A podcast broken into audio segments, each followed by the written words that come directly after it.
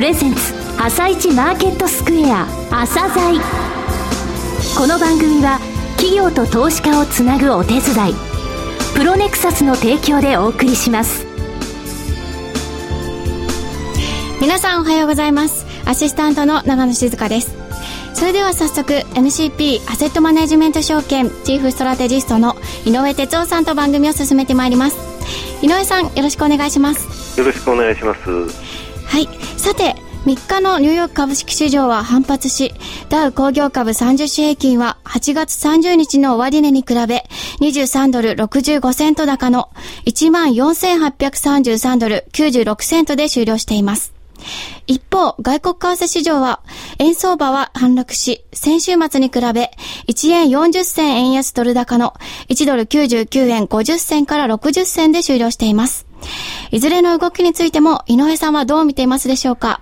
はい、あのアメリカの方3連休明けだったんですけれどもね、はい、あの月曜日、日本株強かったですよね、まあ昨日も強かったですけれども、そうですね。であの中国の方でですね PMI が日曜日に発表されて強かったと、で月曜日につきましても、あの引けより前のですね日本の法人企業統計の設備投資が強くて、シンガポールの先物から一気に上がっていったんですね。であのアメリカ休場だったんですけど、実はあの電子取引は行われてましてね、先物の、はい、それでダウって100ドル以上高いレベルがあったんですよ。それであの昨日のよりも123ドル高まで先週末比あったんですが、プラスが、そこからは下がっていったということですね。えー、ISM の製造業と、それからシリアの話、えー、それがちょっと上値を目して、これからどうなるかっていうのは、えー、後半部分のところで日本株の、えー、動向と絡めてお話ししようと思います。はい、わかりました。後半もよろしくお願いします。続いて、朝鮮今日の一社です。朝鮮今日の一社。本日は証券コード3634東証マザーズに上場されているソケッツさんにお越しいただきました。お話しいただきますのは、代表取締役社長でいらっしゃいます、浦部浩二様です。本日はよろしくお願いします。浦部です。よろしくお願いします。音楽や映像などに関して、国内最大級の独自のメディアデータベースを開発され、えー、携帯電話向けの、えー、アプリケーションの開発など、えー、サービスを展開されてきた御社なんですが、えー、この6月に、えー、プレスリリースをされました、ライフズレディオ、ライフズについてちょっとお話しいただけますでしょうか？はい、あの、ライフズレディオっていうのは、まあ、名前の通りですね、生活の中に、こう、まあ、音楽がもっと寄り添えるんじゃないか。はい、まあ、要は、その音楽のある新しい生活をしましょうという提案をしているのではなくてですね、逆にその生活の中に音楽がそっと寄り添う。で、主役はあくまでも生活であり、その生活の中にあるいろんなたくさんの気持ちだし、で、その気持ちに音楽が脇役なんですけど、名脇役として、こう、そっと寄り添えるような、まあ、そんなサービスができないかな、というところで始めたサービスです。はい。これあの、スマートフォン向けのサービス、ね、はい、今はスマートフォンに、あの、対して、まあ、いずれパソコンとかそういうのもあるかもしれませんけど、現在はスマートフォン向けのサービスになってます。具体的にですね、はい、えー、楽曲をレコメンド、はい、えー、推薦ですよね、はい、えー、するというのはどういうふうなあの、えー、ところを経て楽曲をその配信されるのかとい。う部分、はい、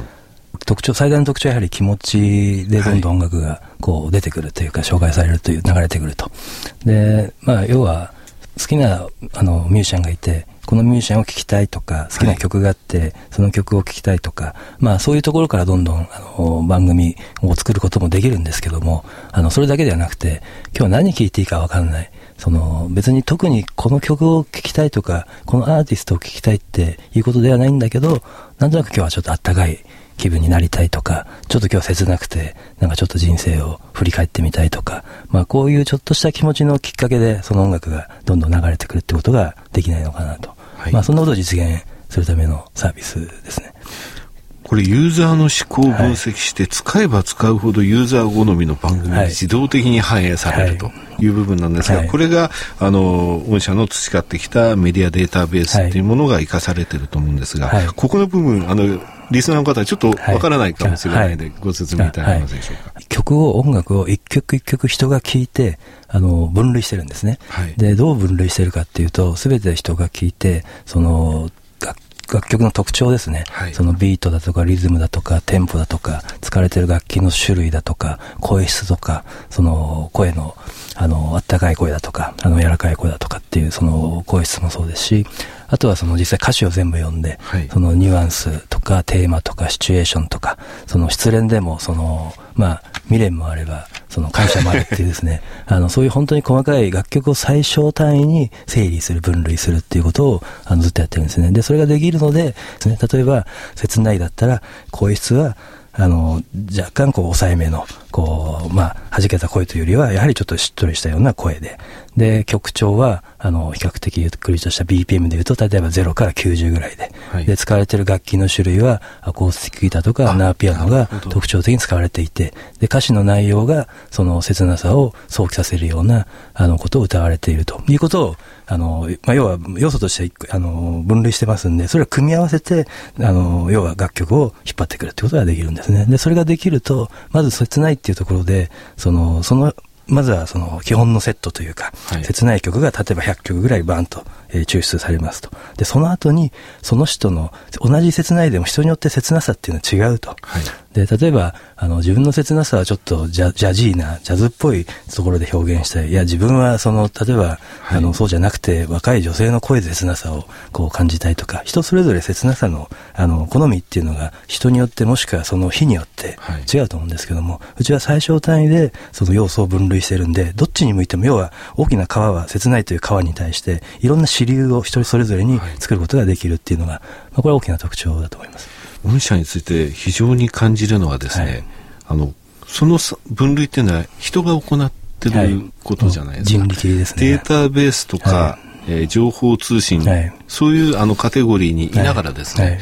大元のそのデータベースを作るところっていうのは、人間の感性とか、えそういったところにどういうふうにその訴えるか、それは人間がきちんと分類しなければいけないっていうところを、されていると、ね、そうですね。人間がっていうのもありますし、もう一つはそのプロフェッショナルがという、はい、そういうこだわりなんですよね。ですからアメリカとかですと、こういったデータベースを作るときに一時ですね、あの、要は CGM、要はユーザーが、その、つけ、情報をどんどんどんどん集めてつけていくっていうような流れがあったんですけども、やはりここ数年っていうのはそういうことではなかなかいいデータベースはできないんで、その権利者とかレーベルの人たちが、やはりそのデータベース会社を作ったり、買収したり出資をしたりっていうことがどんどん起きてきてるんで、やはりプロフェッショナルが人間がっていうのもあるんですけども、プロフェッショナルが、人が、プロフェッショナルな人が、その情報を責任持って分類して、こだわり持って整理していくっていうところに、あの、まあ、すごく大事なところなんじゃないかなというふうに思ってます。なるほど。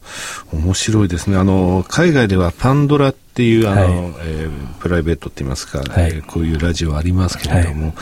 えー、日本でもついにこの流れが来たかとそうですね。感じですね。あのー、まあ、ついに来ましたし、その、やはり、この2年ぐらいで大きく風向きが変わってきて、国内でもやはり、こういったサービスは、あの、音楽業界の方ももちろん知ってたし、海外であるというのも分かってたんですけど、なかなかその大手のレコード会社さんも、その、日本でやるというところまで判断つかなかったようなんですけど、ようやくこの、あの、半年ぐらいですね、一気に、まあ、要は夜明けが来た。まだ夜明けでしかないと思うんですけども、夜明けが来たという感じです。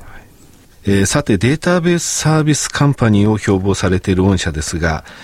えー、MSDB、メディアサービスデータベースというものをお使いなわけですが、はい、えー、構築されたわけですが、はい、具体的にこのシステムを使ってどのような事業をこれまで展開されてきたか、ご説明いただけますでしょうか。はいあの、そもそもはですね、創業時13年前に、はい、その、着メロ気持ち検索みたいなやつなんですね。はい、要は嬉しい着メロ、元気が出る着メロっていうところを、その、情報整理してやってました。はい、で、そこから始まったんですけども、それがやがて着メロが着歌になり、着歌フルになる音楽配信になるっていうことで、要は、その、そういう楽曲を、そのデジタルコンテンツを、その販売する人たちが、その検索する仕組みとして使い出したっていうのが、まあ一番大きなきっかけでしたね。で、そこから始まって、結局、物を売るための仕組みなんですけども、そのいい検索を、普通の、その、検索よりも、その、売り上げが上がるような、あの、検索、要は細かい情報があるんで、その分、こう、いろんな情報を出せるというところで、その、まあ、新しい検索サービスとして、あの音楽で始まって、で、結果、売り上げが上がるというのが証明されて、はい、音楽でできるんだったら、映画でもできるんじゃないか、書籍でもできるんじゃないかって形で、音楽から始まったものが、その映像、書籍という形で広がってきたというのが経緯ですね。株主通信も見させていただいたんですが、えー、社長力強く、現在が第二創業期だと。いうふうに宣言されていますが、はい、えー、どのようなことなんでしょうか？はいこれは、まあ、ある意味理屈じゃないところもあってですね、ある意味衝動で、はいで、まあいろんなその創業の仕方ってあると思うんですけども、少なくとも自分にとって創業っていうのは衝動みたいな部分があって、こう、できるんじゃないか、今しかないんじゃないか、やれるんじゃないかっていう、こう、かなりドキドキワクワクっていうんですかね、その先が決して全て見えてるわけじゃないんですけども、だけど今だったら必ずできるし、やるべきだし、やるしかないっていうですね、まあそういう強い衝動を、こう、まあ13年前に感じた時のように感じてるっていうのが、まずそもそもあって、はい。で、それに対して、その、まあ、とはいえゼロからじゃなくて、今までデータベースとしてできてきたものもあるし、今の通信環境だとか、事業環境、ビッグデータとか言われてるように、はい、その、まあ、必要とされてきてるなっていうのはすごい実感として感じててですね、まあ、それが合わさって、まあ、第二の創業だなというのがありますね。それは、あの、やはりあの、通信端末、はい、まあ、どんどんスマホに変わってるとか。スマートフォン大きいですね。はい。あの、カルチャーコンビニクラブさん。はい。とあの資本業務提供されましたが、はい、えここの部分についてお話しいただけますでしょうか？はい、あのここはもうあの要はデータベースをよりいいものにしていくためには、その履歴というような、その人が実際に何を、こう、どういう行動をしたかとか、何を買ったかっていうような、その履歴データと、うちのデータベースを掛け合わすと、よりうちのデータベースは良くなると、ね、い。うことは、はい、あの、はっきりしてい。て、じゃあそれをどうい。うデータベースを組み合わすかってい。うところで、その T ポイントの履歴データを、我々の、その、どちらかとい。うと感性的な、はい、感性ってい。うのは人の感性で、を補足してい。るようなデータベースにぶつけることによって、こう、オリジナルの、もう今、今までその、そういう、まあ、マーケティングエンジンっていうのは、どっちかというとその Google とか含めて、海外勢のものが日本でも多く使われてると思うんですけども、もしかしたら国産でオリジナルのことができるんじゃないかっていうようなことをこう思いつつですね、まずは組んでみたっていうのが経緯ですね。えー、御社ですが、今期から3年間の中期ビジョンを立てられていますが、はいはい、これについてお話しいただけますでしょうか、はい、こちらはやはり大きく言うと、今までうちの事業というのは、検索であれ、レコメンドあれ、基本的にはその音楽とか映像とか書籍を売る人たちがうちの仕組みを使うとい。うところが、はい、あの基本だったんですけども、あの、それのビジネスっていうのは、例えば音楽集ですと3000億とか、その本ですと、まあ、あの、いろいろ諸説ありますけど、まあ大体9000億とか、あの、まあいろんなその市場、あくまでもそのコンテンツ作品を売られる市場の中で使われてたものなんですけども、はい、やはりこの3年、向こう3年というのはそうではなくて、やっぱり6兆円と言われているマーケティングビジネス、いわゆる広告と言われている、とかものを売ろうとか伝えようとするときに使われるお金6兆円という市場が大きな市場があると思うんですけども、はい、そこでうちの仕組みが使われるようなものにしていきたいと。えー、最後になりましたが、リスナーの皆様に向けてですね、はい、一言、はい、いただけますでしょうか？はい、ありがとうございます。あのー、まあ、本当に第二の創業というところで、あのー、これから、あのー、まあ、夜明け前というふうに、あのまあ、みんなで思って、まあ、頑張ってますんで、まあ、ぜひあの期待していただきたいですし、日本ならではの情報の整理分類ができるようなところで新しいこうサービスをどんどんできたいと思います。よろしくお願いします。浦部様どうもありがとうございました。ありがとうございました。なお、今日の秘書のロングインタビューも番組ホームページからお聞きいただけます。井上さん、はい、今日のソケツさんですが、パーソナルラジオを始められたんですね。そうですね、あの日本でもついにこういう動きが出たかということですね。あのソケットさんなんですが、au の KDDI の、えー、携帯であのリスモって一時、えー、広告等出てましたね、はい、あのリスモのアプリケーションのところを作った会社で、えー、そういうところで収益を上げられています。で今回、このラジオに対する思い入れとかですね、えー、社長のその、えー、なんて言いますか、企業に至る経緯と、えー、ロングインタビューの方で出ておりますので、ぜひお聞きください。えー、ライフズレディオ月ですね、350円という金額でですね、えー、もうサービス始まっておりますので、えー、今現在はスマホ向けですけれども、えー、期待したいと思います。えそして最後の方で言われてました6兆円の広告事業のところ、えそちらにその、えこの、え今までのデータベースというものはどういうふうに反映できるか、それがこれからの会社の、えカタリストだというふうに思っております。はい、ありがとうございました。それではここでコマーシャルです。企業ディスクロージャー IR 実務支援の専門会社プロネクサス上場企業のおよそ6割2200社をクライアントに持つこれはアジア証券印刷の時代から信頼と実績を積み重ねてきたからこそさらにプロネクサスが目指すのは企業と投資家をつなぎ日本の株式市場を活性化させることですプロネクサス私たちは個人投資家の皆さんを応援します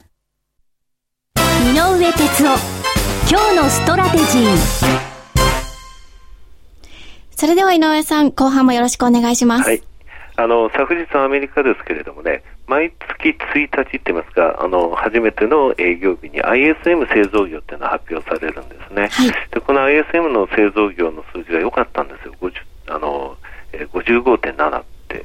えー、これはですね2年2か月ぶりのいい水準なんですけれどもね、はい、で先月もいい数字が出たんですが、先月については交換してダウ123ドルぐらい上がったんですけれども、ね、128ドルですが、えー、ただ昨日につきましては発表されたら逆に100ドルぐらい落ちちゃったんですよね。でこれはその9月の、えー、量的な金融緩和の縮小が始まるその材料になるんじゃないかということで、やはりあの今週の雇用統計控えてですね、アメリカの方やっぱりちょっとまだあのナーバスですね、それからシリアの話があるということです。で日本の方はですね、あの非常にこの2日間強かったということがありまして、日米の間でですね、テクニカル的にですね、随分差が出てきまきてます。アメリカの方ダウまだ25日移動平均がマイナス2.5%なんですね。で、RSI の14日も19.75と36っていうその、え、目安よりも随分下なんですよ。だ日経平均につきましてはね、昨日で25日移動平均乖離はプラスの1.8%まで。